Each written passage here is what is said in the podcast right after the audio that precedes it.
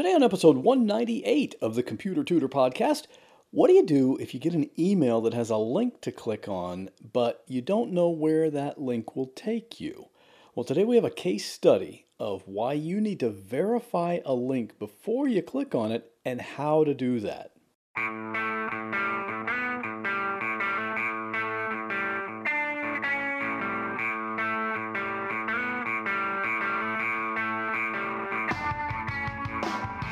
Welcome to another episode of The Computer Tutor tips, tricks, and advice from a computer pro without all the tech talk. And now, here is your computer tutor, Scott Johnson. And welcome back to the Computer Tutor Podcast. I am your personal computer tutor, Scott Johnson, and I'm here every Monday morning to show you how to do cool things on your computer. And I think it's pretty cool to not click a link and get a virus or click a link and get suckered into a scam or some other terrible thing.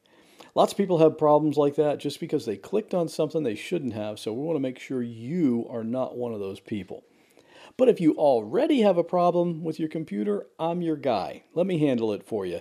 I work on computers for clients all over the US because it doesn't matter where you are. Most repairs these days can be done remotely. So just give me a call at 727 254 9078 or email me at pctutor at gmail.com. Today's computer tip can be seen on my website if you go to computertutorflorida.com forward slash 198. So let's get started. As you may have already discovered if you've been listening to this podcast for a while, a lot of the ideas I have for topics have really just come out of my day-to-day work. Uh, you know, the work I do in dealing with my clients and the things that happen with their computers. Seems like there's always something new going on. Well, I had one this past week that was interesting, so I wanted to take you through the story of what happened and how it played out. And there's also a pretty cool little computer tip buried in this story, which I'll point that out when we get to that part. This started when my friend Marge got an email that supposedly came from PayPal customer support. Now, Marge has been a client of mine for a real long time, and she's been getting my Monday morning email newsletter for lots of years, so she's pretty well versed on how to handle these things. And she was immediately suspicious of it, so she just forwarded it on to me just to verify that it's not something she needed to do anything about. One of the big reasons she was suspicious of this email talking about her PayPal account was the fact that she doesn't have a PayPal account. So that's a pretty big tip off right there. But it might not be quite as obvious as that, since identity theft is so common now, and someone could maybe have created a PayPal account under her name. So it made sense to check it out. So she sent me this email, and there were a couple of red flags that jumped out to me right away. First of all, the from address. Now, the display name on the from address just said customer service, but the actual email address was najajal at viacopolina.com.br. Obviously, this was not a PayPal customer service email address. Most scammers will at least spoof the from email so that it says like customer service at paypal.com but apparently, this guy was just too lazy to be bothered with that. And the second thing I noticed was in the content of the email message itself. It gave the standard scammer message about your account was logged into by someone else and we need to verify your account to make sure it's secure, blah, blah, blah, like almost all of them say. Then at the end, there was a big click here link. And that's where Marge was supposed to click to take her to her PayPal website so she could log into her account, which again doesn't actually exist. When you see something like that, where it just says to click here or some similar message, that's called a blind link. Don't click on a blind link.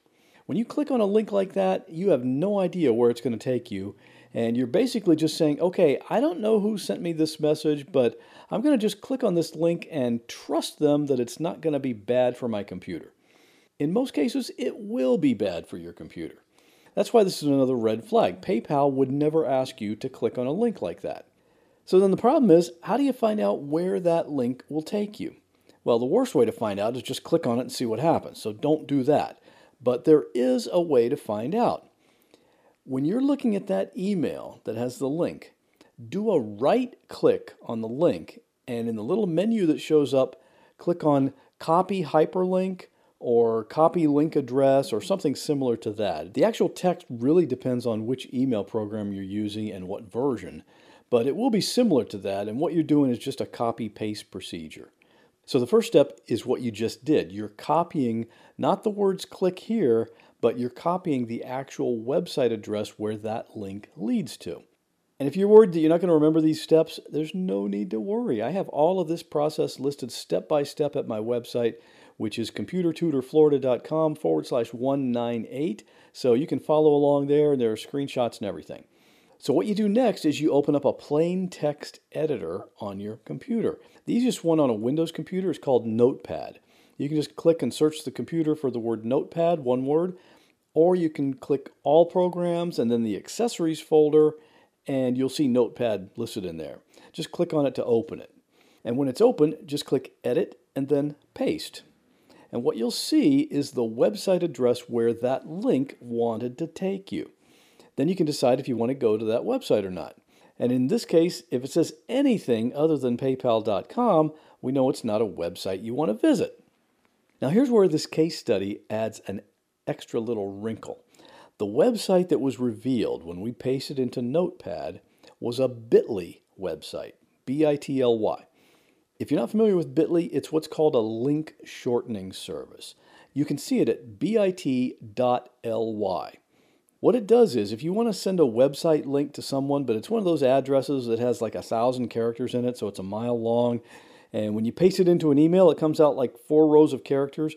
If you have one like that, you can instead go to bit.ly and paste it in there, and Bitly will create a new website address like bit.ly slash d4r36. And when someone goes to that shorter address, it automatically redirects them to your original mile long address.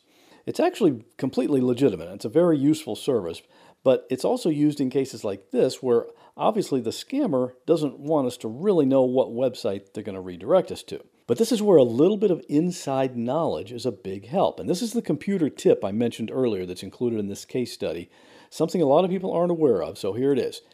Instead of just going to the bit.ly address directly, what you want to do is open a web browser like Chrome or Firefox and type in that bit.ly address and then add a plus sign to the end of it and then hit enter. When you put a plus sign on the end of any shortened bit.ly address, what bit.ly does is it gives you a preview of where that shortened address will lead you. It's a safety feature that they've built in, so you don't have to just click a bit.ly link and hope it's safe. Just add that plus sign and find out where it goes before you actually have to go there. So that's what I did. When I did that, Bitly showed me that the website I would eventually be redirected to was silentroom.cf. Hmm, never heard of that one before, but I'd be willing to bet that it's not a PayPal website. Of course, by this point, or even before this, we knew this was a scam, so it was no surprise that the end website destination was not actually PayPal. I was a bit intrigued by that website address, though, since it ended in CF.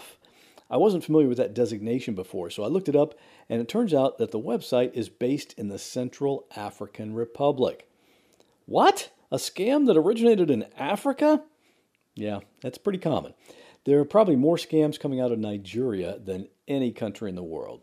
It would have been interesting, though, to see the actual physical space where that scam email originated. Could have come from a large organization that sends out, you know, like thousands of those emails every day, in which case they're probably making a lot of money from this little enterprise. Or it could be just some lonely guy sitting in an internet cafe, just sending them out one by one, hoping to get lucky and uh, find someone that'll click on that blind link in his crappy little email. So I decided not to visit that website link because it was very clear that the sender of that email was working with malicious intent. Could have been an infected website that tries to infect my computer or any number of other things that could turn out badly. Of course, I have a good strong antivirus, and all of my data is backed up four different ways every day. But honestly, I didn't really care enough to venture into unknown territory since there was just no advantage to it. And I'm glad my friend Marge was able to spot it right off the bat so she didn't get suckered in either. So, have you ever gotten an email scam and clicked on a link that you shouldn't have? How did it turn out? I'd love to hear about it. If you have any questions or comments or suggestions for future podcast topics, send them over. You can email me directly at pctutor at gmail.com or you can call my podcast voicemail line at 727 386 9468. And you can always leave a message anytime, day or night. And that will do it for this week. As always, I'll see you back here next Monday morning with another computer tip. Well, that wraps up this episode of the Computer Tutor Podcast. I hope you enjoyed it. If you'd like to contact me with a question, a comment, or a suggestion for a future topic, you're welcome to do so at my website, computertutorflorida.com. And while you're there, sign up for my free Monday morning email newsletter. If you have a computer problem, give me a call at 727 254 9078. In many cases, I can take care of a problem remotely, so it doesn't matter if you're here in Florida, up in Maine, or way out in California. I'd love to help. Thanks again for listening and have a great week. God bless.